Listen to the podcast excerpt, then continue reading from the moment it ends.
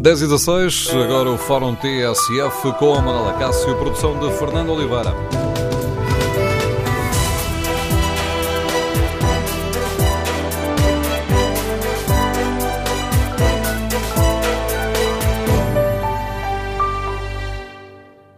Bom dia. No Fórum TSF de hoje vamos debater a polémica sobre o acordo ortográfico e queremos ouvir a sua opinião. Chegados a este ponto, o que, tem, o que devemos fazer? O que é que Portugal deve fazer? Deve manter, tal como está? Deve melhorar? Ou deve pôr um ponto final no acordo ortográfico? Queremos ouvir a sua opinião. O número de telefone do Fórum é o 808-202-173. 808-202-173. 173. Pode também participar no debate online, escrevendo a sua opinião no Facebook da TSF ou na página da TSF na internet. Em tsf.pt, convidamos também os nossos ouvintes para responderem ao inquérito que fazemos. Uh, a pergunta é a mesma que estamos a fazer aqui neste debate. O que deve Portugal fazer com o acordo ortográfico? Manter, alterar ou rasgar? O rasgar leva vantagem. 54% dos ouvintes que já responderam a este inquérito considera que Portugal devia pôr um ponto final no acordo ortográfico. 38% defendem que seria melhor fazer algumas alterações. 8% mantê-lo tal como está. Esta polémica sobre o acordo ortográfico está de regresso, já chegou ao Parlamento. A Academia de Ciências apresentou várias propostas de melhoramento ao acordo inicial, mas o Governo fechou a porta a quaisquer mudanças eh, nesta altura no Fórum TSF e tem todos estes dados em cima da mesa. Queremos ouvir a sua opinião. Faz sentido pensar em alterações quando os alunos já estão há cinco anos a seguir estas novas regras? Quando já foram avaliados em exames, em provas, segundo as regras do acordo ortográfico? Portugal deve manter, melhorar ou acabar com o acordo ortográfico. Queremos ouvir a sua opinião número de telefone do Fórum 808 202 173. 808 202 173. 3. Esta polémica do acordo ortográfico foi um dos temas da entrevista da TSF ao Ministro dos Negócios Estrangeiros. Augusto Santos Silva, que está quase de partida para uma visita a Angola, foi o convidado da manhã TSF. O chefe da diplomacia portuguesa explicou ao jornalista Nuno Domingos porque é que considera que não faz sentido estar neste momento a reabrir o debate sobre o acordo ortográfico. Eu não tenho competência técnica uhum. para discutir uh, o acordo ortográfico.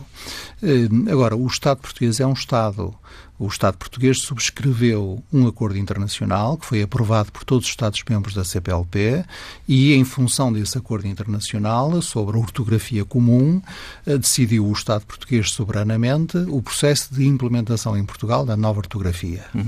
E, portanto, nós respeitamos os acordos internacionais e esse acordo internacional está em vigor em Portugal, está ainda em processo de ratificação em alguns países, está em vigor noutros países. Devemos aguardar que esse processo de ratificação se conclua. Por outro lado, Portugal investiu muito na transposição, não é na transposição, na, na, aplicação do novo acordo ortográfico. Neste momento, nas nossas escolas, as nossas crianças e os nossos jovens, é o português com o novo acordo ortográfico que aprendem e devemos, portanto, respeitar todo quer o processo de decisão interno, quer o processo de decisão eh, internacional, quer o esforço que as nossas famílias, as nossas escolas, eh, os nossos, as nossas indústrias de manuais escolares, etc., estão a fazer. É por esse ângulo que acha que não se deve mexer neste momento? Não, o que eu digo é que este é o momento da ratificação. Eh, pode ser discutido, é sempre discutido. Todas as coisas são discutidas. É objeto de críticas, é preciso ouvir com cuidado as críticas. E é preciso estudar com cuidado as críticas. Há sugestões de aperfeiçoamento, é preciso estudá-las, é preciso que elas se exprimam, é preciso que os, que os especialistas as discutam. Eh, haverá um momento em que nós procuraremos colocar a questão de saber se este acordo ortográfico pode ou não ser melhorado. Colocar-se a questão. Agora, isto, com toda a franqueza, tem uma lógica há um acordo, nós subscrevemos o acordo. Aliás, a Academia das Ciências Portuguesas foi das principais instituições que participou na elaboração do acordo. O acordo está em vigor em Portugal e no Brasil, está em ratificação noutros países. Portanto, cada coisa a seu tempo. Foi isto que eu disse, é isto que eu repito, não tem nada de polémico. Os argumentos do Ministro dos Negócios Estrangeiros, convidado da manhã TSF, explicando porque é que o Governo fecha a porta neste momento a quaisquer hipóteses de alterações ao acordo ortográfico. Queremos, neste Fórum TSF, ouvir a opinião dos nossos ouvintes. Eh, ponto de partida para este debate, a polémica provocada pelo facto de a Academia de Ciências de Lisboa ter apresentado algumas propostas de melhoria do acordo ortográfico.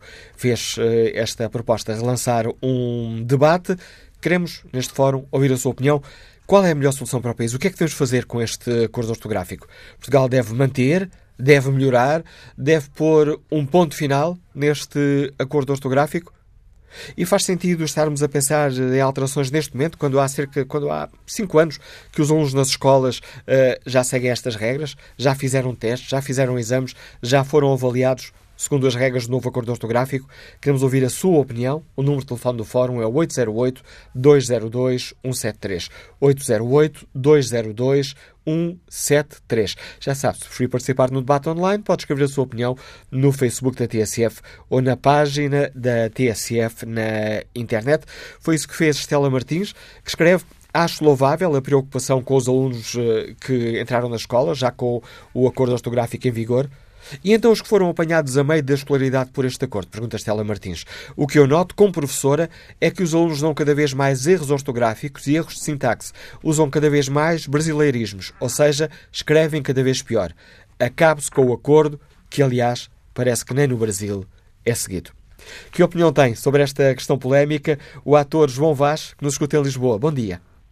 Bom dia, olá. Uh, bom dia a todos. Bom dia, bom dia. Eh, o que eu gostaria de dizer é que estou a ouvir um bocado em, estou a ouvir um bocado em eco. Essa minha voz. É um problema que já levamos quase um mês e mais de quase dois meses nestas instalações, ainda não conseguimos resolver. Okay. Peço tá desculpa tá por então isso. Se o João Vasco conseguir ultrapassar esse problema, assistamos a ouvi-lo em condições. Se ah, não, okay. proponho que, que, desliguemos a chamada e ligamos a seguir, por vezes isso não, resolve o problema. Posso, eu posso dizer a mesma, eu posso dizer a minha opinião. Então, muito bem, fazer, aí, fazer eh, uso da sua experiência de ator e, e ignorar esse problema. Muito bem. Pronto, a minha opinião é que se deve rasgar o, o acordo ortográfico e não, não, concordo com os argumentos do Ministro Santos Silva relativamente ao, ao investimento que foi feito. Uh, pronto, acho que isso não é razão para se manter um acordo ortográfico completamente artificial, porque a língua é feita pelo, pelo, pelos falantes, não é feita por decreto. Uh, e depois também há, há, a questão da etimologia das palavras. Uh, quando tiram os Cs, uh, as palavras ficam um bocadinho vazias da sua, da sua origem. Isso eu acho que é interessante, independentemente do português, mas mesmo, mesmo que vem do latim, ou, do, do francês, do inglês, há, há, uma relação entre as diversas palavras, as diversas, diversas línguas. portanto, há a etimologia da palavra que é importante, que nos mostra a origem da palavra e conseguimos relacionar muito melhor as palavras. Por exemplo, ator passou para ator, uh, ator, de atuar, de ação, tem, pronto, há, há uma relação. Uh, acho que, como essa ouvinte anterior uh, apontou no vosso site, que nenhum outro país retificou o nosso acordo, portanto, eu acho que é tudo uma questão artificial e acho que repor uh, as coisas como, como estavam antes, acho, acho, acho que é um investimento meritório e que, e que, e que merece o, pronto, o, o, investimento e o gasto que poderá ter uh, repor a situação como era anteriormente. Essa é a minha opinião. Acho Obrigado, João Vaz, por partilhar. O, o, o, fotográfico porque um, ehm, é, é, foi, foi uma alteração por decreto e, e, não, pronto, a língua é feita pelos que falam e não, e não de repente porque um político se lembra de assinar um documento. É só isso que eu gostava de dizer. Obrigado por partilhar, por partilhar connosco a sua opinião, João Vaz. Vamos agora ao encontro de Humberto Sá, empresário, escuta-nos na Maia. Bom dia. Bom dia ao Fórum. Uh, agradeço mais uma vez a oportunidade uh, que me têm dado para intervir neste, neste, neste, programa. E o que eu tenho a dizer não é muito mais do que aquilo que comumente se ouve uh, as pessoas comentarem e que, aliás, já foram ditas muitas coisas neste, neste pequeno espaço ainda do programa com os quais eu estou de acordo. Uh, Parece-me, temos nós a certeza de que uh, há interesse, houve interesses económicos por trás uh, deste, deste, acordo. como disse o ouvinte anterior, o Brasil não está a cumprir com o acordo, apesar do seu ministro Santos Silva ter dito que ele já está em vigor aqui, aqui no Brasil, embora não estando ratificado por todos os países lusófonos, e aí parece-me que há um atropelo àquilo que inicialmente foi previsto, que era só entraria em vigor depois de estar ratificado por todos, o que não, é, o que não sai, portanto, não, não, não, há aqui, no meu entender, uma ilegalidade. Mas, para além disso, o mais grave ainda é, uh, uh, digamos, os atropelos à língua que, que são cometidos uh, diariamente, toda a hora, também por uma razão grave. Nós temos uma iliteracia do nosso povo, muito, uma porcentagem de iliteracia muito alta, o que leva depois a não entender o próprio acordo. tiram-se tiram consoantes que supostamente seriam musas e, e, as palavras ficam totalmente distorcidas. A lembrar, por exemplo, do termo abrupto. Imagino dizer abrupto sem ler o P. Já tenho ouvido isso. Por exemplo, eh, se eu escrever ou, ou, ou disser a um amigo que quero escrever, que quero um teto muito lisinho, eh, esse indivíduo, o amigo, poderá entender que eu quero um teto muito lisinho. Eh, portanto, isto apenas dois exemplos. Eh, que aliás já deu motivo a muitos, muitos escritos em, em, termos anedóticos, mas que tem, curiosamente, tem uma, uma, uma lógica na escrita, porque, embora se obrazendo todo o sentido das frases, eh, elas encaixam. Portanto, daqui eh, podemos concluir também o, o, o, o, o atropelo, o, digamos, o atentado contra a nossa língua, a língua de Camões, que é fantástica, não é por ser portuguesa, mas é nossa. Não tenho muito mais a dizer. Acho que o acordo geográfico foi, de facto, uma invenção eh, de gente que não percebe nada de português. É apenas isso. Muito obrigado. A opinião de Humberto. Sei que a opinião sobre esta questão tem Jorge Ribeiro, psicólogo, já aposentado, que está em Cascais. Bom dia. Muito bom dia. Ai, já vi o eco, mas pronto. Então diga lá. Eu eh, conheço um pouco do, do latim e, e, acho que isto é uma baralhação que houve é? Ehm, na, na, aprendizagem do português, porque eu eh, apreciei agora o que disse a professora, que diz cada vez não mais erros. De facto, a falta da estrutura da palavra em termos etimológicos traz várias dificuldades. Por exemplo, para quem fala línguas, eh, se souber eh, escrever derivada eh, do, do latim, o que é que acontece? Eu entendo palavras em inglês, palavras em francês, palavras em italiano, palavras em espanhol e as portuguesas. Quando eu perco essa ligação, eu eh, estou em pior circunstância em relação às outras línguas.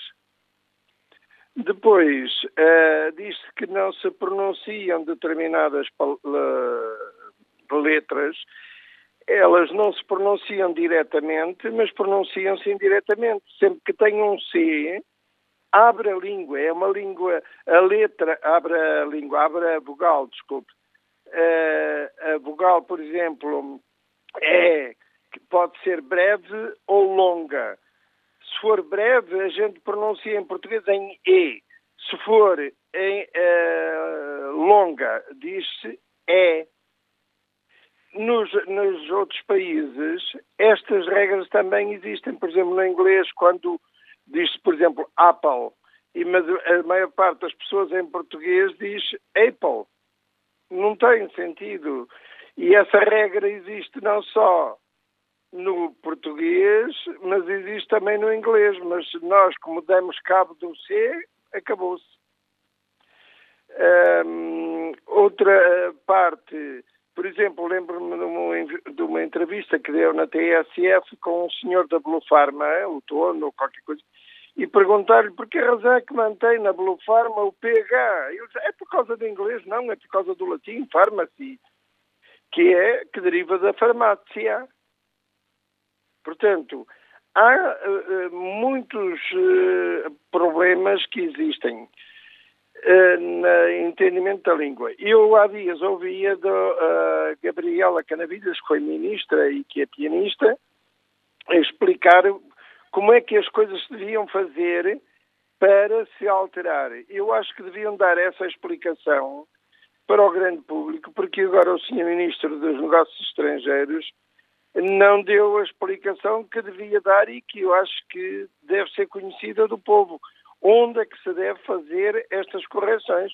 Mas acho que quem negociou este acordo eh, da, da, Academia das Ciências era muito pouco conhecedor de, daquilo que estava a fazer.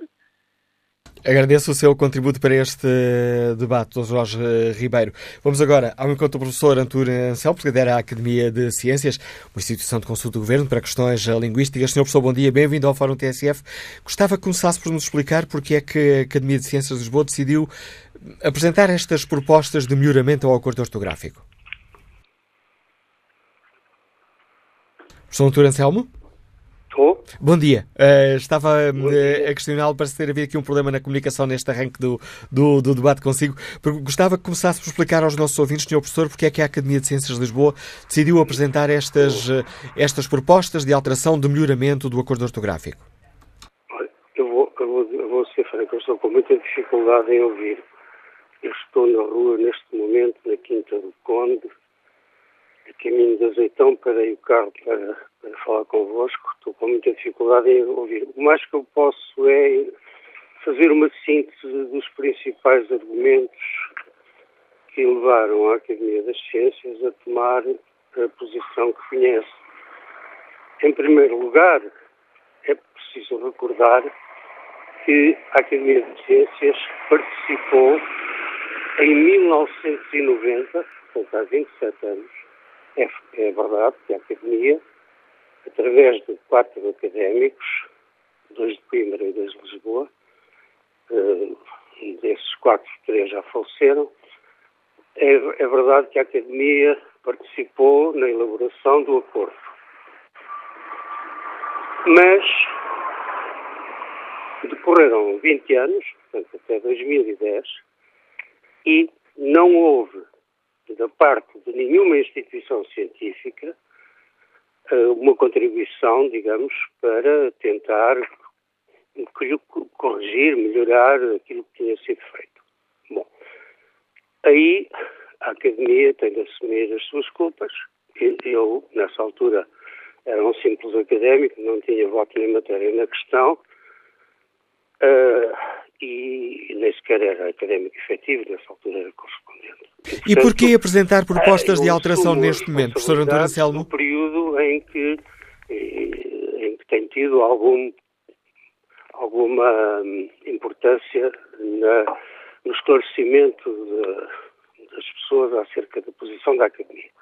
É, isso remonta a 2014. Eu fui presidente em 2014, nessa altura levantei a questão. E porquê é que levantei a questão? Porque quando o governo decidiu unilateralmente pôr em vigor o acordo, isto passa-se em 2011, não consultou a Academia das Ciências. Era então presidente Adriano Moreira, eu era vice-presidente da classe de letras e estranhei. Depois, em, em 2014, eu fui eleito presidente da Academia e resolvi, enfim, eh, levar o assunto ao órgão que dentro da academia trata especificamente de, de, dos problemas ortográficos, que é o Instituto de Lexicologia e Lexicografia, a quem compete, uh, sobretudo, a elaboração do Dicionário da Academia. O Dicionário da Academia foi publicado em 2001 e eu encontrei uh, os trabalhos completamente parados Quanto à segunda edição, o dicionário estava esgotado, continua esgotado e tem-se trabalhado ultimamente para elaborar o dicionário. Está previsto que ele saia em 2018. Devo dizer que, enquanto a primeira edição do dicionário foi paga uh, principescamente por um subsídio da Fundação Carlos Gulbenkian, esta edição está a ser feita exclusivamente eh, pelos académicos e pelos colaboradores científicos da academia, sem se gastar um cêntimo. Uh, ora bem, Para nós editarmos o dicionário, temos de enfrentar um problema, que é a ordem alfabética das palavras. Ora, a aplicação do chamado acordo, melhor for chamar-lhe convenção, mas enfim, o chamado acordo ortográfico de 1990 provoca muitas alterações na ordenação alfabética dos vocábulos. E isso tem que ser levado em conta. Quando uma pessoa consulta um dicionário, tem de encontrar no sítio certo a palavra que procura e a respectiva definição. Ora, quando a Academia publicou. Ah, já agora outra informação para também não haver confusões. Antes de se publicar o dicionário, é preciso, foi preciso, melhor, publicar o vocabulário. Portanto, uma simples listagem de palavras, mas sem definições. Essa listagem saiu com prefácio meu, em 2012. Portanto, a Academia cumpriu o seu dever, uh, porque, de acordo com o que estava estatuído, era preciso que cada nação publicasse o seu vocabulário. Isto é para esclarecer, é porque está, está previsto também na, na lei que haja um vocabulário de todas as nações que usam a língua portuguesa. Mas neste momento, esse vocabulário ainda não saiu. Portanto, o que temos neste momento é apenas o vocabulário da língua portuguesa elaborado pela Academia Brasileira de Letras e o vocabulário da língua portuguesa elaborado pela Academia das Ciências de Lisboa. Ora bem, estas duas instituições estão naturalmente em contacto. E a Academia Brasileira de Letras, na quinta edição do seu vocabulário, resolveu alterar, não interessa se muito ou pouco significativamente, mas resolveu introduzir alterações àquilo que tinha sido convencionado em 1990. O que supõe a existência de uma aguda consciência da necessidade de melhorar. As academias científicas existem para contribuir discretamente, como é tradicional em todo o mundo, para a melhoria da situação no campo científico em que têm eh, interesse e que podem ajudar, digamos, a comunidade a melhorar uh, a situação que existe. E tanto a Academia Brasileira de Letras, que já o fez, como a Academia das Ciências, que ainda não o fez, desejam melhorar o chamado Acordo de 1990. Que fique claro, a Academia das Ciências nunca disse que ia rasgar uh, o Acordo de 1990, embora tenha, dentro da própria Academia, muitos académicos que são partidários da posição, digamos, mais extremista. Isso, mas isso só mostra a variedade de opiniões que existe dentro do, da Academia das Ciências, o que é, na minha opinião, extremamente salutar. E já que falo em variedade de opiniões, gostava também de salientar que a língua é um sistema. Língua, todas as línguas do mundo são sistemas. Portanto, são conjuntos organizados de símbolos. Vamos ficar aqui pela definição básica. Dentro dos sistemas há normas.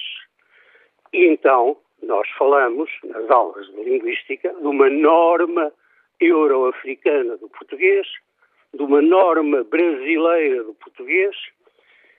Porquê? Porque cada vez mais a norma dita euro-africana, que eu acho que se deve cada vez mais dizer europeia, mas enfim, já lá chego, as normas são divergem divergem. Quanto maior for a individualidade cultural da nação que usa a língua, maior é a tendência para a diferença. As diferenças, as variedades, como salientava num texto que eu considero muito bem elaborado, como salientava o saudoso Mário Soares, as variedades enriquecem as línguas. Portanto, tudo o que seja impor ditatorialmente uma norma única é desvirtuar o próprio conceito de língua, porque só não são, uh, só não há variantes nas línguas mortas. Tanto me faz a mim comprar um dicionário de latim publicado no século XVI como um dicionário de latim publicado hoje. Porque se trata de uma língua que parou no tempo, não sendo falada, ou sendo, enfim, salvo pelos especialistas, obviamente, os eruditos, os latinistas, é uma língua que não se altera.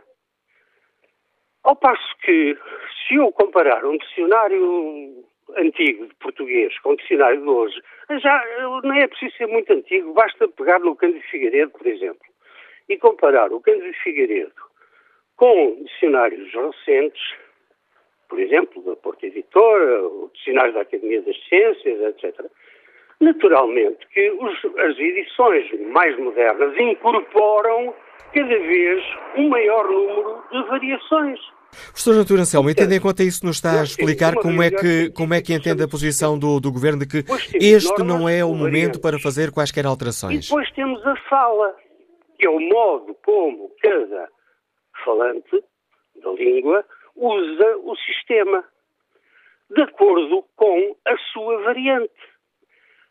Bom, agora abro aqui um parênteses para dizer o seguinte. O que se passou no Brasil vai passar-se, ou já está a passar-se em África. Repare, o Brasil tornou-se independente em 1822, uma antiga colónia portuguesa, falava e continua a falar português. Uh, eu espanto-me que ainda haja, pessoas que digam falem em língua brasileira ou, ou em brasileiro, que é uma tolice completa, cientificamente falando. E, à medida que a independência política se foi concretizando, foi havendo, naturalmente, uma maior diferenciação do português do Brasil em relação ao português de Portugal. Isso vê-se no José de Alencar, vê-se na Semana da Arte Moderna de 1922, vê-se nos romancistas do Nordeste, no Jorge Amado, nos Elinhos do Rego, no Graciliano Ramos, e vê-se na literatura brasileira atual e nos textos atuais não literários. Porque a minha experiência de professor diz-me isto. Quando, e são mais de 40 anos de, de pedagogia, quando eu às vezes indicava na minha, nas minhas bibliografias um texto, uma tradução em língua portuguesa feita no Brasil, os estudantes diziam, mas se puder indicar antes uma tradução feita em Portugal, porque eu não percebo aquela uh, o português do Brasil, não entendo, não é só ao nível do léxico, também é ao nível da sintaxe, etc, etc. O que é compreensível, da mesma maneira que eu, quando fui professor do Brasil, senti dificuldades, que era professor de literatura portuguesa, também sentia as mesmas dificuldades que sentem os professores de literatura portuguesa em relação ao português do Brasil. E agradeço a professor Artur Anselmo o contributo que trouxe a este debate. Como os ouvintes já perceberam, há aqui um problema na comunicação. O professor Artur Anselmo não conseguia entender, escutar as minhas perguntas para nos responder. Mesmo assim, e pedindo mais uma vez desculpa aos nossos ouvintes, julgo que foi importante o contributo do Presidente da Academia de Ciências, explicando porque é que decidiu avançar com estas propostas de melhoramento ao acordo ortográfico de 1990, sendo que a Academia de Ciências Brasileira eh, já deu esse passo inicialmente. Peço aos ouvintes que estão uh, já em linha um pouco de paciência, porque importa neste momento irmos ao encontro do professor Malaca Casteleiro, linguista, é considerado um dos pais do acordo ortográfico. Senhor professor, muito bom dia. Como é bom que vi esta iniciativa da Academia de Ciências de propor melhoramentos uh, ao acordo ortográfico? Melhoramentos aqui, a palavra é minha. Alterações ao acordo ortográfico. Olha, é uma iniciativa descabida, porque é inoportuna o acordo ortográfico é um tratado internacional que foi aprovado por todos os países de língua portuguesa e que está em vigor em vários e está em curso de entrada em vigor no, nos que faltam e não pode ser uma iniciativa unilateral. Portanto, tem que ser através do Instituto Internacional da Língua Portuguesa, que é o organismo da CPLP para a política da língua, onde a Academia está representada e, portanto, tem que ser através daí. Os linguistas da academia estão totalmente contra esta iniciativa, que é uma iniciativa fundamentalmente do presidente da academia. Portanto, estão totalmente em desacordo. E não concordam mesmo com as, com as alterações que estão a ser, que, que querem propor, porque não se justificam. A razão que até é apontada é por causa do dicionário, da Academia da Reedição do Dicionário. As grandes editoras de dicionários já aplicam o acordo fotográfico nas suas novas edições sem problema de maior. Portanto, é um falso problema, é uma, é uma iniciativa descabida, inoportuna, inadequada, que não vem nada a beneficiar uh, a língua portuguesa. Mas não poderia. Diga, diga, professor. O acordo ortográfico é para as novas gerações, é para o futuro da língua portuguesa. Não é para as velhas gerações, nem para o passado, é para o futuro. É? E é para se tentar assegurar um futuro unificado da língua portuguesa. Conseguir manter a unidade essencial da língua portuguesa, que é em benefício de todos os países e todos os povos que, que a utilizam. E estas propostas, eh, ficando clara a posição uh, frontalmente contra do professor Malaca Casteleiro, mas estas propostas de alterar aqui aqueles pontos ou alguns dos pontos que causaram mais polémica, a questão dos ífans, uh, dos acentos, das consoantes mudas, não poderia, hum, permita-me aqui a expressão, mas fazer diminuir um pouco a polémica, baixar um pouco o lume em que, em que este acordo fotográfico parece estar a aquecer desde que foi aplicado? Sim, mas olha, isto dura vários anos, são sempre os mesmos a protestar contra o acordo ortográfico e continuarão a protestar até morrer, com certeza. Portanto, mas podem continuar a escrever como quiserem. Na academia, o presidente não aplica o acordo ortográfico. Dá, dá a liberdade, cada um faz como quer, não é? Portanto, eu não vejo, tu, insisto, que é uma iniciativa inoportuna e, e unilateral e que não, não, não, não, é admissível. Portanto, o acordo está em vigor. Há centenas e centenas de milhares de jovens portugueses que aprenderam conforme a nova ortografia, sem problemas de maior. Eu tenho experiência disso porque tenho acompanhado esse processo nas escolas, em muitas escolas. Não tem, não tem tido problema. Portanto, eu não vejo, é um falso problema. Nem o facto de, usando aqui a argumentação, ou parte da argumentação que foi eh, deixada aqui no Fórum TSF há pouco, o professor Artur Anselmo, nem o facto de a Academia Brasileira uh, ter decidido avançar com algumas alterações uh, pode justificar esta iniciativa ou valorizar esta iniciativa, em sua opinião? Olha, que eu saiba, a Academia Brasileira de Letras não avançou com nenhumas alterações unilaterais. Portanto, se alguma alteração está a ser feita é em acordo com o Instituto Internacional da Língua Portuguesa, que eu não conheço em pormenor e, portanto, não posso pronunciar sobre isso. Quer nesse instituto e na elaboração do vocabulário ortográfico comum, que está em curso de conclusão no Instituto Internacional da Língua Portuguesa, que algumas alterações poderiam ser realmente introduzidas. Professor Malaca Casteleiro, agradeço-lhe mais uma vez ter aceitado o convite da TSF para participar neste uh, debate. Queremos ouvir a opinião dos uh, nossos ouvintes. O que devemos fazer com este acordo ortográfico? Mantê-lo tal como está? Tendo em conta, por exemplo, que há cinco anos que nas escolas as crianças são ensinadas e avaliadas uh, segundo estas regras?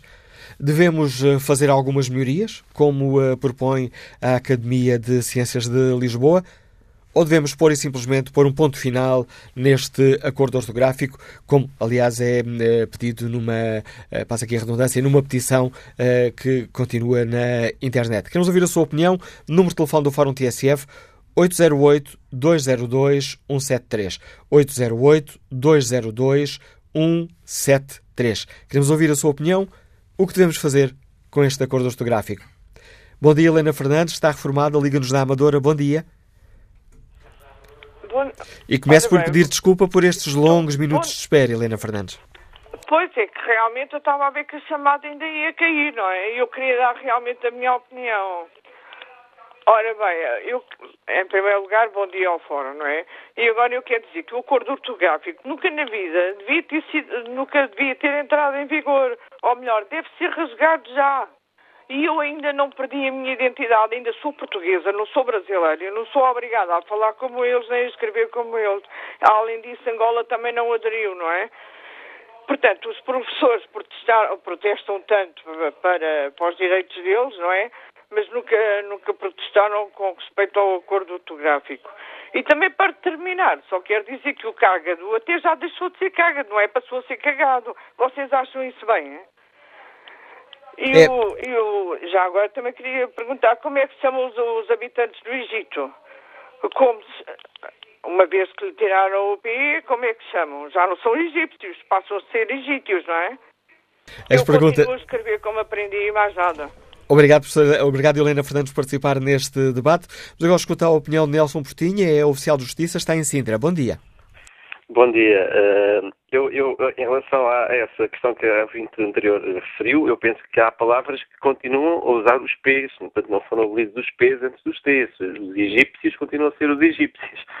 Portanto, acho que isso não tem razão de ser. Agora, como, isso, como essa questão, muitas outras que o cidadão comum desconhece, eh, seja em Portugal, seja no Brasil, seja em qualquer país que use a língua portuguesa, e eu contacto diariamente com, com pessoas de- de- de- dos vários países de expressão portuguesa, uh, acabo por conviver perfeitamente com essa situação sem qualquer problema. Ou seja, eu acho que é uma falsa questão e era totalmente eh, desnecessária esta polémica, porque o que se deverá fazer sem radicalismos nem de um lado nem do outro é exatamente abarcar as várias hipóteses de escrita em língua portuguesa. Ou seja, para mim é-me indiferente e também não concordo com, com o vosso primeiro interveniente que foi um ator, eu tenho alguma formação de ator e continuo a dizer ator, seja com C, seja sem C.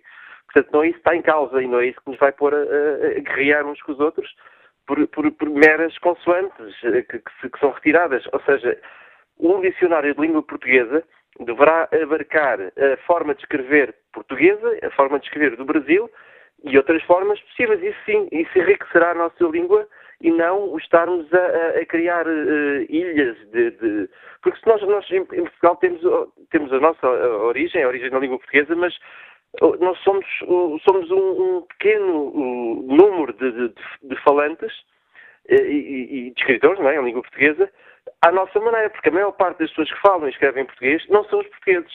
São, o, Brasil são muitos mais milhões, a, a Angola serão também, penso eu, E, e escusamos andar com estas guerras, estas guerrilhas. Há muito mais eh, coisas muito mais importantes na vida e neste mundo para discutir do que andar a discutir consoantes. Ou seja, a minha proposta, e, e como dizia uma, uma ex-companheira minha, brasileira, que dizia que os portugueses são muito formalistas, os brasileiros querem é comunicar.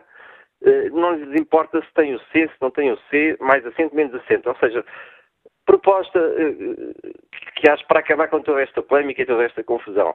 Eh, e vamos ao que interessa discutir na vida, é, é abarcar estas várias hipóteses. Portanto, criem então um acordo que abarque eh, as várias hipóteses de escrita. A ata com C, a ata sem C, o ator com C, o ator sem C. Vamos acabar com esta, com esta polémica desnecessária. Obrigado. Proposta que nos deixa o oficial de justiça Nelson Postinha, que está em e que opinião tem o António Manuel, que é delegado de informação médica e está em viagem. Bom dia. Muito bom dia. Ahm, eu- é a primeira vez que eu estou a participar neste fórum e agradeço ah, a, a oportunidade.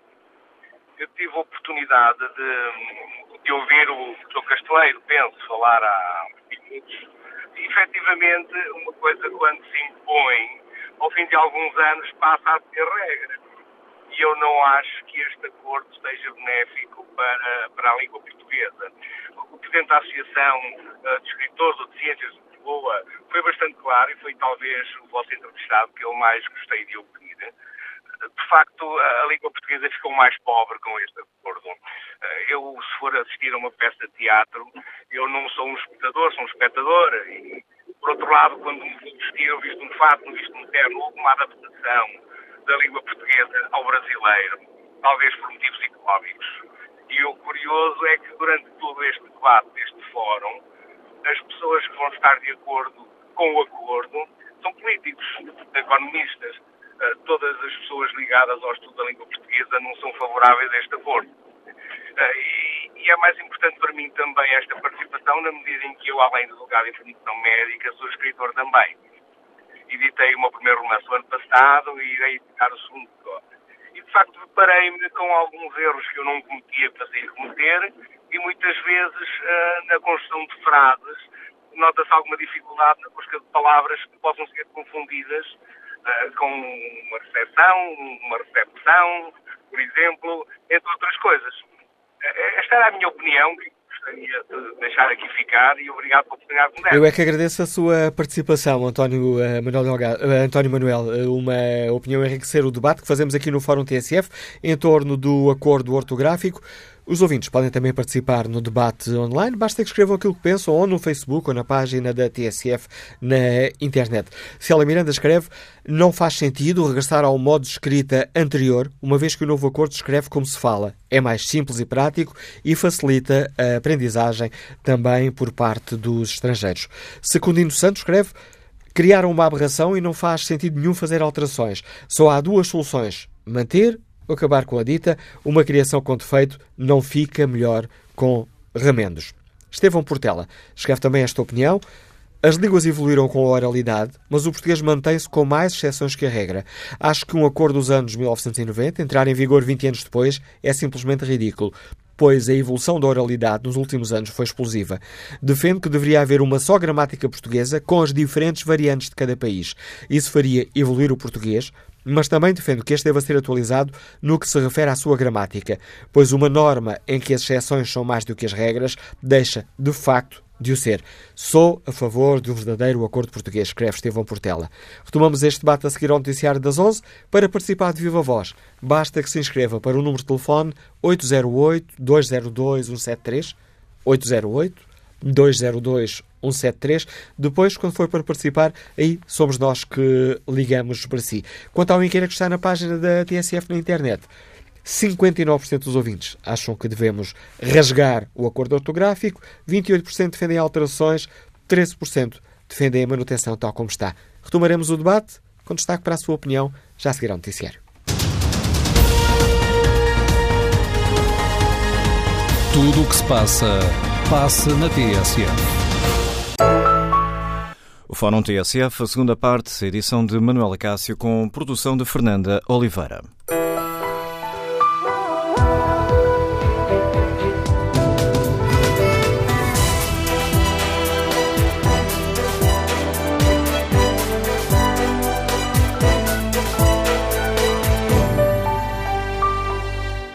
A polémica sobre o acordo ortográfico está de regresso e perguntamos aos nossos ouvintes o que devemos fazer com este acordo ortográfico. Portugal deve mantê-lo tal como está, melhorá-lo, uh, como propõe a Academia de Ciências de Lisboa, ou, por simplesmente, pôr um ponto final neste acordo ortográfico? Que opinião têm os nossos ouvintes?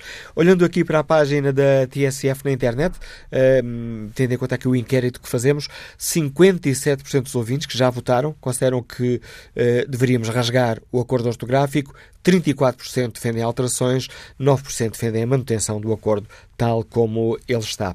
Vamos agora ao encontro da professora Maria Dias Ferreira, que, lidera, que é Presidente da Associação de Professores Portugueses. Bom dia, professora, bem-vinda ao Fórum TSF. Qual é a sua opinião? Faz sentido alterarmos o acordo ortográfico?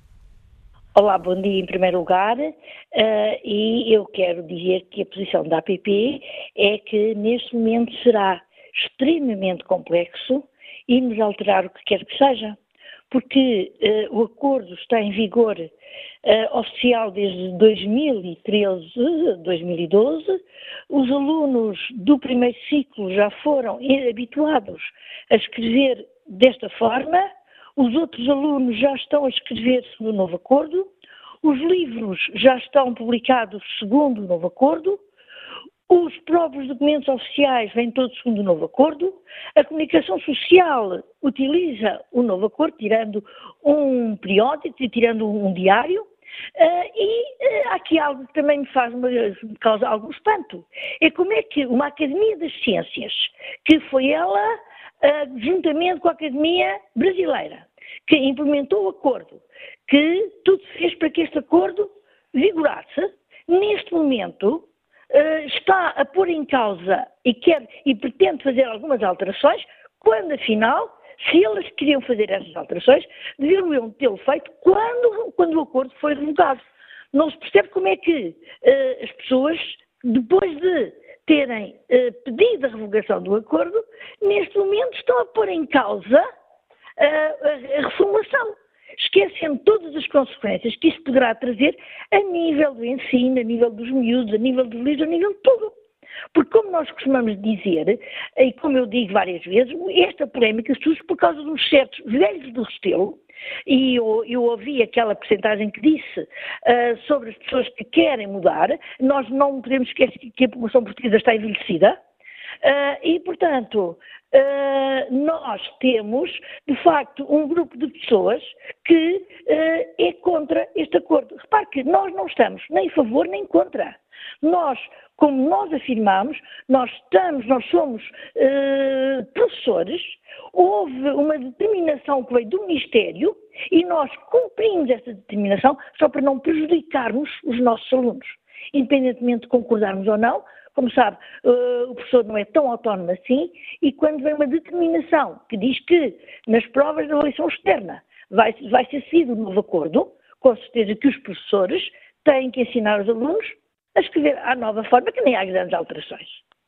Portanto, neste momento, e permita-me aqui eh, quase a expressão imbricante com as palavras, seria pior a emenda que o soneto? Eu acho que sim, eu acho que sim. Acho que neste momento seria voltar atrás, seria trazer muitas complicações. Portanto, eh, é lógico que o acordo tem, alguns, tem algumas incongruências, com certeza que tem. Aliás, como tudo que é feito, tem incongruências, mas Neste momento, a Academia das Ciências, eh, que foi ela a grande promotora, é que não nos podemos esquecer, foi a Academia das Ciências, juntamente com a Academia Brasileira, que eh, criaram este novo acordo. E agora como é que uma Academia das Ciências está a querer uh, mudar uma coisa que ela assinou? Se calhar uma coisa está mal. Se calhar deveriam ter pensado há mais tempo que tinha que haver uma reformação, mas não é passado cinco anos ou quatro anos disto estar implementado e estar de, nas escolas os, os, alunos estarem todos a escrever e ganharmos já esta prática de escrita que não é adquirida de um dia para o outro. Porque uh, tivemos alunos a serem avaliados em testes e exames finais com estas regras. Com certeza. Aliás, neste momento, a ortografia em vigor é, e os manuais, tudo. Aliás, sabe que esta polémica, lembra-me que tem que sempre haver votos contra. Por exemplo, eu nunca mais, eu, eu sei que quando foi a outra reforma, Fernando Pessoa contestou, houve muitos escritores, eh, muitos célebres, que contestaram a mudança, sabe? Sempre que há uma mudança, há sempre uma contestação. E, portanto, esta contestação agora voltou, mas é uma contestação que poderá, se de facto for para a frente, poderá trazer consequências gravíssimas a nível do ensino. Professora Maria Dias Ferreira, agradeço por ter uh, explicado Nada. a sua posição aos nossos ouvintes, a posição, um, opinião da Presidente da Associação de Professores eh, de Português. Vamos agora ao encontro de Jefferson Negreiros, músico, Liga-nos de Lisboa. Bom dia. Olá, muito bom dia. Uh, obrigado pela oportunidade.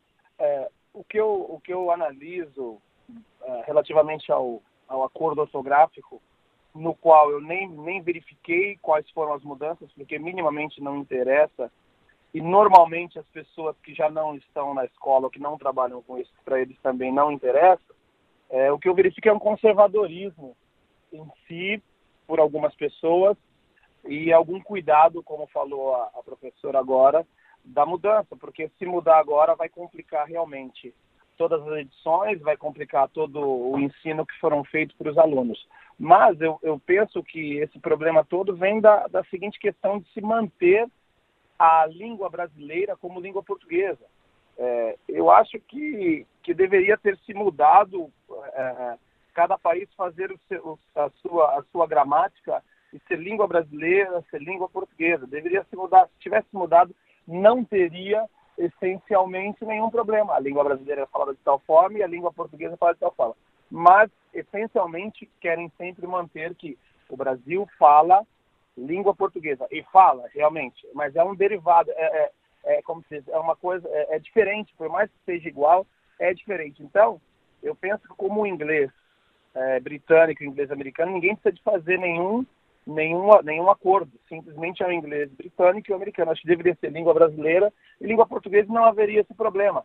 Até porque atualmente, até o aluno que estuda, ele utiliza somente para estudar. Depois vai todo mundo hoje está no telemóvel, computador, pouco se escreve. É, eu vejo a minha filha escrevendo muito porque tem que estudar, mas normalmente está no telefone, o próprio telefone faz a correção e eles colocam opção. Língua brasileira, ou não, e a música depois. Eu, eu por ser músico, eu vejo muitos jovens portugueses cantando música brasileira e utilizando totalmente a gramática brasileira, por vezes, para falar. Então, é, eu acho que o acordo é, é, é, indiferente. Tem que se manter o acordo que está, só por uma questão lógica das crianças que já começaram a aprender assim e de, de tudo que está editado assim. Mas em si ninguém vai, ninguém passado o tempo de obrigação da escrita, ninguém utiliza. Utiliza normalmente os termos calões e, e o ator ou o actor, isso daí passa ao lado, entendeu? Eu, eu particularmente, assim, eu defendo que seja uh, cada país com a sua ortografia e que se fale língua brasileira e língua portuguesa. E estaria resolvido o problema. Sei que não é tão prático, mas eu acho que a solução sempre deveria ter sido essa de desde quando se mudou a língua portuguesa no Brasil. Agradeço, Jefferson Guerreiro, o contributo que trouxe a este Fórum eh, TSF, onde debatemos esta questão do acordo ortográfico. Vamos agora escutar mais uma, mais uma opinião dos eh, nossos ouvintes. Começo por, por chamar a Noecro, que é funcionário público e que nos liga do Funchal. Bom dia, qual é a sua opinião sobre esta questão? Olha, a minha opinião sobre, sobre a questão do, do, do acordo ortográfico é o não. Porquê? E eu explico porquê. Uh, cada vez mais se está a pilhar o país. Uh, Posso-lhe focar casos de, do futebol, de, da própria bandeira portuguesa andar na mão de toda a gente e a meio das canas, com a falta de respeito do que há sobre a bandeira portuguesa sobre o hino, onde se toca o hino que ninguém faz sentido, perdeu-se os valores da pátria, perdeu-se os valores de família. Uh, o que quer que eu lhe diga sobre isto? Agora vamos perder o, o, os valores da nossa língua. Quem é que chegou primeiro? Foi Portugal ou foi o Brasil? Que eu saiba. O Brasil foi descoberto 400 anos depois de Portugal existir, após Portugal existir. Portanto, quem vem depois aprende com os primeiros. A língua é portuguesa, não é brasileira. O Brasil como atualmente acontece, foi o lugar onde foram parar muitas eh, pessoas de cor, eh, de todo o mundo, japoneses, chineses, toda a gente foi procurar as terras das Américas, do Brasil. Portanto, quem lá fosse, para quem lá foi, tem que aprender a língua portuguesa. Não tem nada que andarmos aqui a emendar porque o brasileiro diz assim ou diz assado. Porquê? Eh, eu há pouco já lhe dizia que o país estava pilhado. E está. Porque já há uma falta de respeito nas escolas com os professores. Está-se a tentar pôr uma sociedade sem classes. Onde toda a gente ganha o mesmo ordenado e o que os patrões querem pagar. E antigamente havia caixeiro de primeira, caixeiro de segunda, caixeiro de terceira, caixeiro principal. E eram, uh, isto, estes valores perderam-se. Portanto, não estou de acordo com esse acordo ortográfico e acho que o Presidente da República não deve admitir isso. Uh, quem não sabe vai para a escola. Está bem? É a minha opinião. É a opinião de Noel Crow, funcionário público que nos liga do uh, Seixal. Vamos agora escutar uh, a opinião da uh, professora Joana Laureano, que nos liga da Nazaré. Bom dia. Olá, bom dia. Olha, eu quero começar por dizer que já tenho idade suficiente para ter sido educada eh, segundo os modelos do academismo e de universidades clássicas que alimentavam uh, o academismo e alguma erudição. Assim, eu acho espantoso como é que o Ministro dos Negócios Estrangeiros afirma que foi gasto muito dinheiro e um, há que respeitar os industriais do livro. Acho um argumento espantoso que se derreteu muito dinheiro, derreteu. Mas depois o senhor Lalaca Casteleiro diz que aqueles que reclamam contra o novo acordo ortográfico vão reclamar até à morte, que eu também acho espetacular, pois obviamente que só nos resta reclamar até à morte. Depois vem a senhora representando os professores de português e afirma que esta problemática não é para os antigos. Isto é tudo para os novos. E, portanto, os meninos já têm 5 anos de acordo ortográfico. E nesta percentagem de meninos, nós temos de valorizar, acima de tudo, eh, relativamente àquilo que é a matriz da língua em latim, que é a matriz das línguas românicas, onde Portugal finalmente entrou. Pois é quando Portugal entra na Europa em que a simples língua escrita em efeitos de leitura, como já disse o senhor muito bem, permitia ter acesso a outras línguas europeias. Isto é tudo destruído. E eu quero fazer uma referência académica. No século XVIII, o Immanuel Kant escreveu, quando concebeu o projeto europeu, que César não estava acima da gramática. Pois desde o Immanuel Canto para cá, este Portugal espetacular consegue que os políticos estejam acima da gramática. E eu só pergunto quem são eles. Obrigada e bom dia. A pergunta e a opinião que nos deixa a professora Joana Laureano.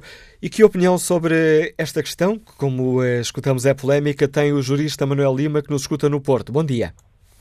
Muito bom dia.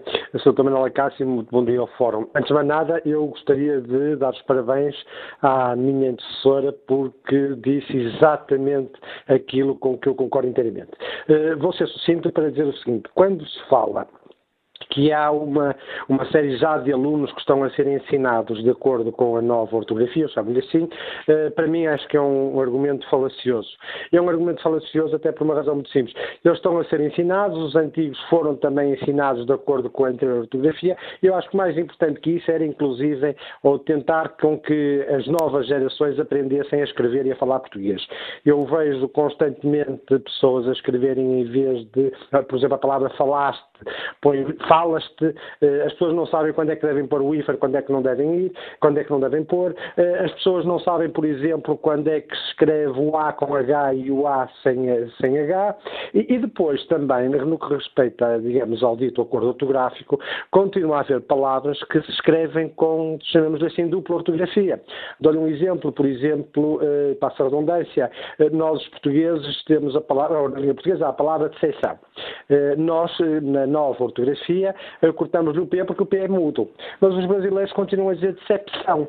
E, portanto, o português eh, que vive em Portugal escreve, ou deveria escrever, digo eu, eh, de acordo com a antiga ortografia, decepção com o P, mas os brasileiros, e com a nova ortografia, cortaram-lhe o P, portanto escreve sem o P, mas o brasileiro, como diz decepção, escreve com o P. Mas vejo disparates a todo, a todo o nível, designadamente de, de sites sociais e de publicidades, em que as pessoas andam completamente perdidas. Nós dizemos, olha, dá-me o teu contacto.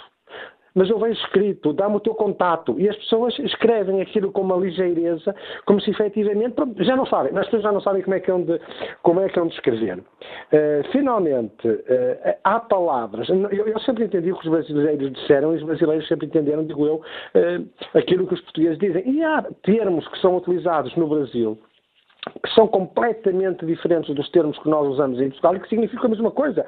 Por exemplo, nós dizemos o comentador e os brasileiros dizem o comentarista, nós dizemos o planeamento e eles dizem o planejamento, nós dizemos o treino e eles dizem o treinamento, nós dizemos o desportivo e eles dizem o esportivo. Tão, tão simples quanto isto. Portanto, eu penso que, uh, efetivamente, este chamado acordo ortográfico é o matar da língua portuguesa. Uh, ou pelo menos, uh, de acordo com o que dizia o Presidente da, da Associação de, ou da Academia de Ciências, uh, pronto, há, há, ao sistema e à norma, eu acho que nós devemos continuar a seguir a norma do português continental, do português de Portugal, e, pronto, e respeitar que os brasileiros escrevam e falem como muito bem entendem. É a minha opinião. Obrigado, Manuel Lima, pela sua participação neste Fórum TSF. Vamos agora escutar o delegado de Informação Médica, Paulo Nazaré, que está no Porto. Bom dia. Bom dia, uh, Sr. Manuel Acácio. Uh, eu, a propósito do, do acordo de tráfico de 1990, estou frontalmente contra. Uh, queria só deixar três questões para reflexão. A primeira delas é a seguinte: que interesse é que estiveram subjacentes ao acordo ortográfico de 1990? A segunda questão, uh, pergunto conhece algum país, à exceção do nosso, que tenha abdicado o seu património linguístico em favor de dialetos? E a terceira questão é ou não, é ou não uh, discutível ou questionável do ponto de vista jurídico a validade do acordo. Era só isso que eu gostava de, de deixar no ar e muito bom dia, obrigado pela participação. Nós é que agradecemos a participação dos ouvintes, neste caso concreto a sua participação, Paulo Nazaré, a opinião e as questões que nos deixa este delegado de informação médica que está no Porto. Bom dia, Luís Anjos, agricultor, diga-nos a chamusca, bom dia, bem-vindo ao Fórum TSF. Então, português, muito bom dia, e já lá vão quase 900 anos. Uh, pois eu, pessoalmente, e como homem da terra, sou completamente contra este acordo ortográfico. A nossa, isto é razão muito simples, isto é tão simples como falar. A nossa língua é a coluna vertebral da nossa pátria. É pá, e simplesmente querem-nos partir da nossa coluna vertebral. Um, um, povo sem coluna vertebral é um povo que se domina, que se leva para onde se quer. Este acordo é apenas mais um golpe diabólico daqueles que querem globalizar o mundo para assim acabar com as nações, acabar com a, a pátria e, e, escravizar melhor os povos. Epá, é bom e vocês, mídia, têm um papel importantíssimo nisso. Vejam se começam a perceber. Porque, o, o porquê? Porque depois é pior. Porque o porquê do aparecimento dos movimentos nacionalistas, esta onda que está a varrer a Europa. Os povos estão fartos de ser humilhados na sua própria casa, até, até na sua língua.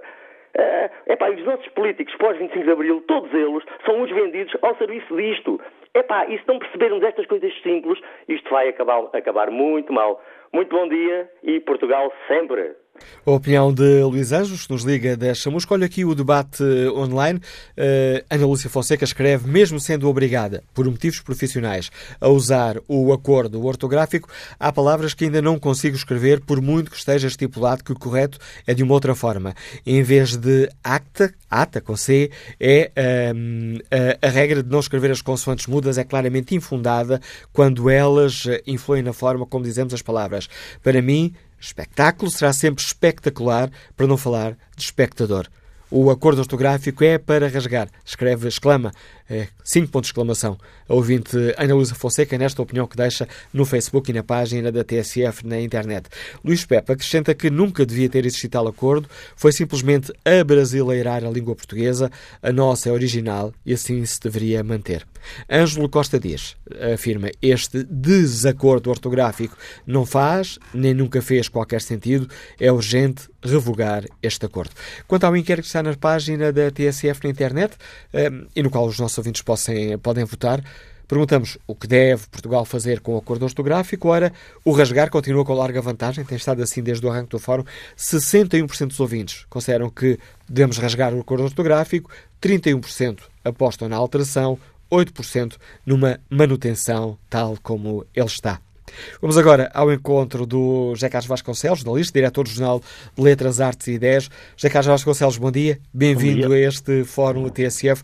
Como bom utilizador do português, como é que olha para esta, para esta questão? Faz sentido reavivar o debate nesta altura? Bom, hum, eu já ando muito cansado disso. Olha, nós no Jornal de Letras, hum, eu escrevi algumas vezes sobre isso, já há bastantes anos, e a certa altura disse, bom, já chega porque este acordo ortográfico inicialmente devia ter entrado em vigor há 25 anos. Um acordo ortográfico. Ao contrário do que se diz, que nunca houve nenhum debate, eu estive agora a ver aqui no Jornal de Letras, por exemplo, há mais de, ou por volta de três décadas, que nós temos inúmeros textos sobre isso, inclusive dos maiores especialistas de língua portuguesa. Um que foi fundamental para o acordo, que é o António Weiss, que é, é o autor da, do maior e mais completo dicionário da língua portuguesa. Portanto, foi uma questão, eh, ao contrário do que se diz, amplamente debatida e que é muito polémica, como sempre aconteceu quando há alterações, porque custa muito a quem aprendeu a escrever de certa forma passar a fazê-lo de forma diferente. Não é nada de, não é nada, não é nenhuma novidade. E eu, o que eu lamento signadamente é a, a, forma muito, eu não quero dizer apaixonada, por ser apaixonado é bom, mas a forma muito radical, no pior sentido, com que algumas pessoas falam, e às vezes dizendo coisas, ainda agora vimos intervenções que não têm nada, nada a ver, nada a ver com isto. Hum, eu sou a favor do, do princípio de haver um acordo por óbvias razões, exatamente a defesa de Portugal, a defesa da nossa língua. Eu considero que a língua portuguesa é a nossa maior riqueza. É a quinta língua mais falada no mundo. E nós, obviamente, isso se deve muito ao Brasil, que tem 200 milhões de pessoas, o que não quer dizer que nós mudemos a forma de escrever para passar a fazê-lo como os brasileiros, nem vice-versa. Aliás, a ortografia foi comum, infelizmente, em 1911, numa das reformas ortográficas, Portugal fê-la de forma unilateral e aí começaram os problemas. E, ainda bem que agora a Academia das Ciências, que de facto esteve na base deste acordo com a Academia Brasileira de Letras, portanto, especialistas, mas eh, retomou o problema numa, numa, numa base de serenidade e de possíveis alterações. Eu, pessoalmente, como digo, sou, por muitas razões que, que lhe podia dar e que são óbvias, dou-lhe um exemplo. Há um Instituto Internacional de Língua Portuguesa e nós devemos defender a presença de Portugal no mundo, ensiná-lo, etc. Por exemplo, portugueses e brasileiros, que são quem tem mais meios, estiveram em Timor a ensinar português. Timor que nos é tão caro e onde, eh, depois da ocupação indonésia, eh, pouquíssimos falavam português. Faz sentido que duas salas de aula, de um lado estão professores portugueses, do outro brasileiros, o que num lado está certo, no outro é um erro. Faz sentido nos documentos, nas coisas internacionais e queremos que o português seja cada vez mais uma língua presente nos grandes fóruns internacionais, tenha que haver duas versões, etc, etc. Há, há, há muitos, muitos argumentos a favor de, dessa vantagem de, de uma tanto quanto possível, nunca pode ser absoluta uniformização linguística, que não é uma identidade de língua, uma coisa é a forma como se escreve, outra é a língua em geral, é o vocabulário, é a sintaxe, são muitas coisas. Portanto, a minha coisa é, isto deve-se discutir o, calmamente. Eu, pessoalmente, acho que há alterações que, que, seriam convenientes, aliás, mas não todas que se fala, porque, olha, ainda agora alguém falou no, e é muito referido o espectador ou espectador. Ora, e o espetáculo nós, e o espetáculo. Sim, mas eh, eu ouvi os maiores disparates. No, no princípio, quem era e fazia umas grandes campanhas contra o acordo até dizia que se ia escrever facto em vez de facto. É, é por isso simplesmente ignorância. Espectador. Eh, escreve-se, pode-se escrever espectador. Aliás, eu digo espectador e não espectador com o mesmo factor e outras palavras. Portanto, também se difundiu uma série de disparates. Mas, por exemplo, para e para, acho que de facto para devia ser acentuada, o pelo e o pelo, são coisas desse tipo que, aliás, a Academia Brasileira de Letras, e até num artigo aqui no Jornal de Letras, o seu maior especialista dessa área, admite, e todos admitem, que pode ser melhorado, e é dentro disto, e de uma questão de, de, de, serenidade e de inteligência das coisas que, que o tema deve ser discutido. Chegados a este ponto, haverá, hum, haverá clima para fazer algumas uh, alterações ou continuaremos, em sua opinião, com um debate muito, muito radicalizado, muito entrincheirado? O, o, o debate é mais, quer dizer, por quem aparece, obviamente, e dessa forma, são, digamos, as pessoas que são contra o acordo. E o que me diz a minha experiência, que já é sabe, bastante grande nesta matéria, é que a maioria das pessoas o que não estão é para passar a escrever de forma diferente e, e digamos, em relação ao que aprenderam. Embora, embora eh, eu próprio eh, aprendi palavras escritas de uma maneira que, nos termos do atual acordo, já são diferentes. Até dicionário escrevia, tinha dois Qs, não é? Os advérbios de modo eram todos acentuados. Já Isto não é... lembrava do dicionário. Sim, claro, e, e, os advérbios de modo todos tinham acento. Isto é, é constante. Agora, é, há, há, há, certo tipo de coisas que eu não percebo, e aliás, alguns queridos amigos e que eu tenho grande, grande estima e admiração, é, mas não há percebo como coisas que possam defender. Por exemplo, vamos ao Camões, nosso grande, genial poeta. Porquê que o Luís de Camões se há de escrever nos termos da ortografia de 1945 e não de uma outra qualquer, nomeadamente esta. Porque para se manter então fiel a essa ideia e toda a parte etimológica à base da língua, devia-se os seus, por exemplo, sonetos estarem escritos como ele os escreveu. Bom, ao longo do tempo tem havido inúmeras alterações. E depois uma coisa é, é a linguagem para os criadores, que podem escrever como lhes apetecer, e outro é a norma os, os, escritores e os poetas, muitas vezes é coisas até interessantíssimas. Olha, Teixeira de Pascoais foi um grande poeta. Quando foi de uma das alterações ortográficas, exatamente em 1911, foi das mais importantes, escreveu o seguinte: Como é que se pode passar a escrever abismo com I?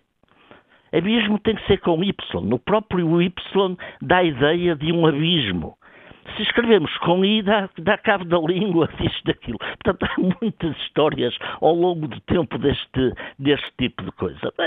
Eh, sejamos eh, o mínimo racionalistas e tenhamos em vista, sobretudo isto, a língua portuguesa, a riqueza que representa e o que precisamos de a defender, de a divulgar, difundir no mundo e ver dentro disso o que é melhor. José Carlos Vasconcelos, desse o importante contributo que trouxe a este Fórum TSF, a opinião do Diretor-Geral de Letras, Artes e Ideias. Vamos agora escutar a opinião do Manuel Silva, está desempregado e escuta-nos em Coimbra. Bom dia. Estou sim, bom dia. Bom dia, Manuel Silva.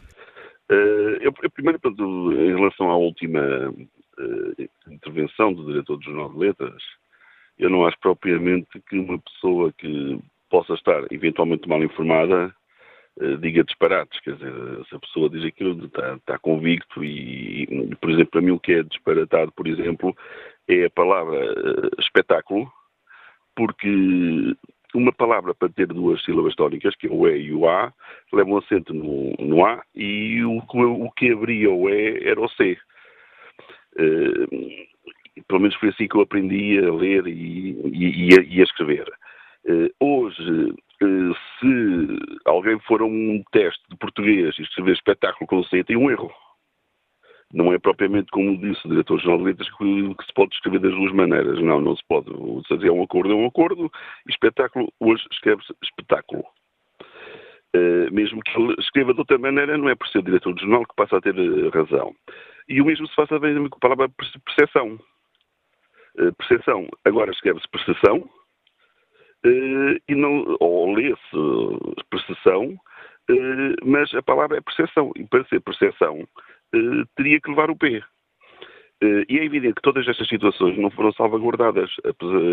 É verdade que uma das situações que mais se fala é o de facto, e realmente de facto continua a ter o C, mas isto também mostra a pouca envolvência eh, que foi este acordo ortográfico. Porquê?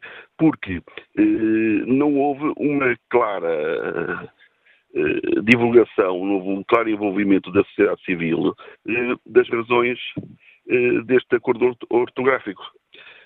Por outro lado, também é importante, o exemplo que estava a dar agora dos professores de português do Brasil e, e, de Portugal deveriam falar da mesma maneira, e os professores de português de Angola.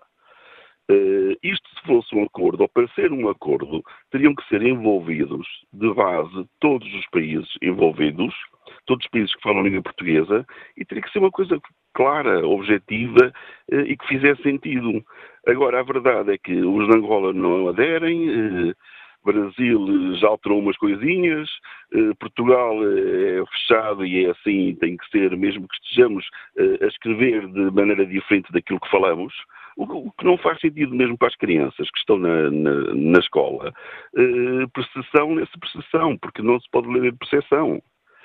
Espetáculo esse espetáculo, porque é isso que manda as regras de leitura. E acho que por tudo isto, isto devia haver um, uh, uma meia-culpa de, de, de, toda a gente, é um assunto que concordo que deveria ser discutido, concordo que a língua portuguesa tem que ser universal, uh, porque sendo a quinta língua, língua, mais falada no mundo, convinha que se fosse falada do, do, mesmo modo e que as regras fossem idênticas para todos os, os, países, mas é para todos os países. Não há para aqui países de primeira e países de segunda, Portugal e Brasil fazem de uma maneira, Angola faz de outra, Timor fará, de, uma outra qualquer, isso não faz sentido nenhum. e nota-se muito que isto foi feito dentro de gabinetes, eh, foi feito à porta fechada eh, e a desculpa que a professora do português disse, a diretora do português disse que dá trabalho mudar tudo, eh, também já deu trabalho para mudar uma vez e for preciso as crianças adaptam-se muito mais facilmente do que nós que somos adultos, adapta-se a uma segunda vez, agora o que era importante é que isto para ser acordo devia ser uma coisa acordada com toda a gente e não isto que parece que é imposto pelos gabinetes de Portugal e do Brasil. Obrigado, Manuel Silva, pela participação neste debate. Vamos agora uh, saber como é que a Confederação Nacional das Associações uh, de Pais um, olham para toda esta polémica. Bom dia, Helena, Helena Pedroso. Como é que a Confap uh, vê o regresso deste debate? Faz sentido repensarmos o acordo ortográfico? Não tem indicação de que esta chamada caiu. Já retomaremos este contacto. Olho o debate online. Alexandre Sena Viegas deixa-nos uma. Alexandre Sena Viegas deixa-nos aqui uma, uma opinião. É longa, mas o que faz sentido e um, é importante também para esta reflexão que hoje aqui fazemos. E escreve Alexandre Sena Viegas. Como tradutor, aderi à moda do acordo ortográfico, se bem que, para ser sincero, me sirva do Flip 10 para ter certeza daquilo que estou a escrever. Flip 10 é um programa informático. E acrescenta Alexandre Sena Viegas. Continuo a escrever certas palavras como me apetece, pois tal apetecimento facilita a sua leitura e compreensão. Mas acredita que antigamente já existiam casos dignos de serem mencionados. Eh, em termos de terminologia da União Europeia, por exemplo, é utilizado o termo casos prejudiciais, que nada tem a ver com prejudicar, mas sim com as instâncias ou procedimentos anteriores aos procedimentos judiciais. A meu ver, a palavra deveria escrever-se pré-judicial e não pré-ifan judicial e não prejudicial. De resto, e como crítica ao acordo ortográfico, existem realmente palavras cuja grafia não deveria ter sido alterada, pois levam erros de leitura e de compreensão. Quanto às influências brasileiras em Portugal, o caso não é de estranhar, pois primeiro vieram as telenovelas e depois os brasileiros, o que também não é nenhum mal, contanto que eles sabem escrever. Para ser sincero, uh, acrescenta Alexandre Sena Viegas, não são poucos os memes, escritos por eles e outros afins, que se leem diariamente no Facebook e na internet, que influenciam de forma negativa a forma como o povo, como o povo lê, fala e escreve. Bom dia, Helena Pedroso, bem-vinda ao Fórum TSF. Como é que a Confederação Nacional das Associações de Pais olha para este debate? Faz sentido corrigir o acordo ortográfico? Bom dia, eu uh, uh, vou abster-me de comentar se é melhor ou não o acordo ortográfico, se está, uh, portanto, ou não bem feito, vou abster-me, porque neste momento o que existe é que a alteração já foi feita e, portanto, nós já não podemos ponderar as coisas como se ela não estivesse feita. Ela está feita. Está implementada. E, portanto, eu ainda não tive tempo de comentar isto com, com a Confederação em reunião, mas nós temos sempre uma postura eh, relativamente a estas questões das mudanças que é mais ou menos uniforme. Eh, sempre que há uma mudança, temos tido a mesma opinião. Recentemente, a questão colocou-se relativamente às máquinas científicas e o que nós dizemos sempre é que não podem ser alteradas as regras a meio do jogo e nunca a meio de um ano escolar ou a meio de um ciclo de estudos. E às vezes algumas nem sequer no meio de um percurso escolar de um aluno. Repare, estes alunos eh, estiveram sujeitos à mudança do acordo foram alunos em que lhes foi ensinado de uma determinada forma, depois, com o acordo, ensinou-se-lhes de outra forma e agora estão a ponderar mudar de novo. Eu lembro aqui algumas eh, nuances que me parecem muito importantes antes de se mudar, pense bem nisto. A exigência e o rigor da correção de exames, os descontos que são feitos ao erro ortográfico, é muito, muito rigoroso. Portanto, se exigimos rigor aos nossos alunos, sejamos nós também rigorosos na implementação eh, das medidas e das, alterações que, que, que, temos feito. E não estamos a ser rigorosos, porque estes alunos já apanhariam uma ou outra mudança. Por outro lado, esta alteração, vou chamar a atenção para um problema que me parece também muito pertinente, vai implicar alteração de manuais escolares. Repare, e vão ficar na mesma, mas há determinadas palavras que vão ter que ser alteradas. Eu o que entendo, e a Confederação também, é que quando se muda há que refletir muito bem e ouvir todos os implicados. A mudança seria feita às vezes melhor, se demorasse, mas depois de facto de serem ouvidas todas as pessoas e todas as instâncias implicadas. E repara, a educação aqui é e muito implicada. Portanto, estas são as notas que eu deixo relativamente a esta questão. De facto, os miúdos adaptaram-se bem. Eu entendo que, que houve por parte deles uma boa adaptação. Agora, a questão que eu coloco e que acho muito pertinente é: vamos mudar outra vez? Não me parece nada bem que se mude outra vez. Agora está como está e, de facto, eh, as mudanças exigem-nos muito. Às vezes não é bom mudar tanta vez. E esta, Essa... a questão é mais uma questão de oportunidade, uh, utilizando a sua expressão, mudar aqui as regras a meio do jogo, do que propriamente pelo conteúdo de, das mudanças propostas. Sim, é, é, é, que, sabe, é que nós estamos agora a falar do acordo ortográfico, mas as mudanças são recorrentes. Uh, quanto a questões uh, que, andam mais ou menos à volta desta. Eu estava a falar, por exemplo, das máquinas científicas. Os nossos alunos, máquinas científicas eh, que, que usavam na físico-química e na matemática, e teriam que obrigatoriamente as ter para exame. Este ano, os alunos de décimo eh, primeiro aprenderam no décimo com máquina e iriam supostamente a exame com máquina científica. Agora estão no 11 e já não é preciso a máquina científica e, portanto, o 11 já não vão aprender com máquina científica. Isto no seio da escola, eu, eu às vezes, eu até tenho que dizer isto, é de uma irresponsabilidade é, é enorme estar a mudar estas coisas assim, sem se pensar muito bem que implicações a mudança há de ter. Eu não digo que as mudanças não sejam boas e que não se vá mudar para melhor. Agora, quando vamos implementar uma mudança, temos que ver que realidade é que temos, onde é que a vamos implementar e que implicações é que isso vai ter. E o que eu julgo é que não se faz o ajuste. E quando houve esta mudança para o acordo ortográfico, de facto, houve muita gente uh, a pronunciar-se contra e depois foi feita a mudança. E era nesse momento que tínhamos que saber se era bom ou não mudar. Não é depois da mudança estar feita, de termos feito o esforço de adaptação, que se vai mudar de novo. Percebe? A oportunidade é realmente péssima. Se formos por aí, é péssimo. O conteúdo. O que é que eu lhe posso dizer?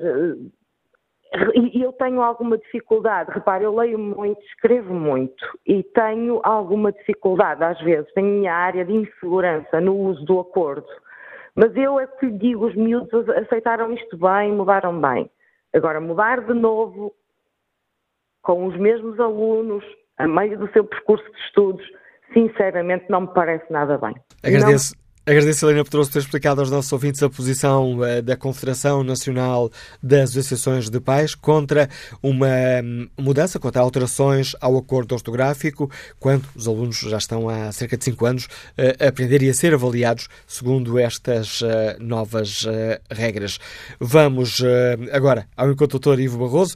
Tem-se batido contra este acordo ortográfico, é um produtor da recolha de assinaturas para levar este tema a referendo. Doutor Ivo Barroso, como é que avalia ali esta Bem, proposta uh, concreta da, da Academia de Ciências de Lisboa de propor alterações ao acordo ortográfico? Uh, bem, eu acho que a questão, uh, portanto, eu, eu assisti à audiência, uh, audição em direto na, na, Assembleia da República e, portanto, a audição acabou cerca das, das 17 horas.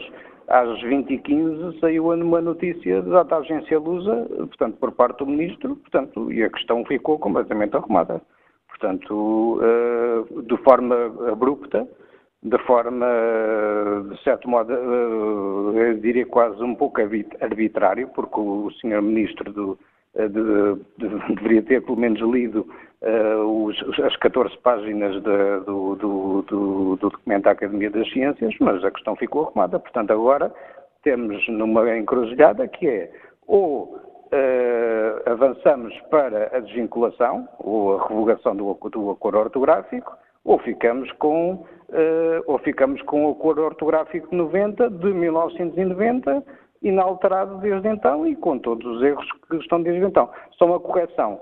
Uh, portanto, eu fui, promotor, eu, eu fui promotor de uma petição que foi colocada no site da petição pública, chamada Cidadãos contra o Acordo Ortográfico 90, eh, que é um grupo do Facebook, e que foi colocado em 23 de janeiro de 2000, de, de, deste ano no, no, no, na petição pública.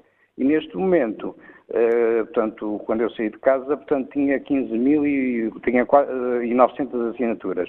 O nosso objetivo é, portanto, entre, que a, petição tenha 20 mil assinaturas e seja entregue na Assembleia da República. E porquê 20 mil assinaturas? Eu explico brevemente.